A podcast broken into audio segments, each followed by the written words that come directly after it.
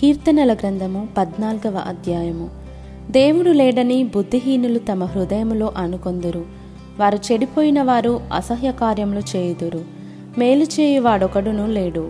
వివేకము కలిగి దేవుని వెదకువారు కలరేమో అని యెహోవా ఆకాశము నుండి చూచి నరులను పరిశీలించెను. వారందరూ దారి తొలగి బొత్తిగా చెడియున్నారు, మేలు చేయువారెవరునూ లేరు, ఒక్కడైనను లేడు.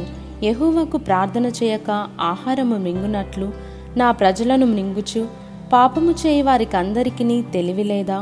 పాపము చేయువారు బహుగా భయపడుతురు, ఎందుకనగా దేవుడు నీతిమంతుల సంతానము పక్షంననున్నాడు.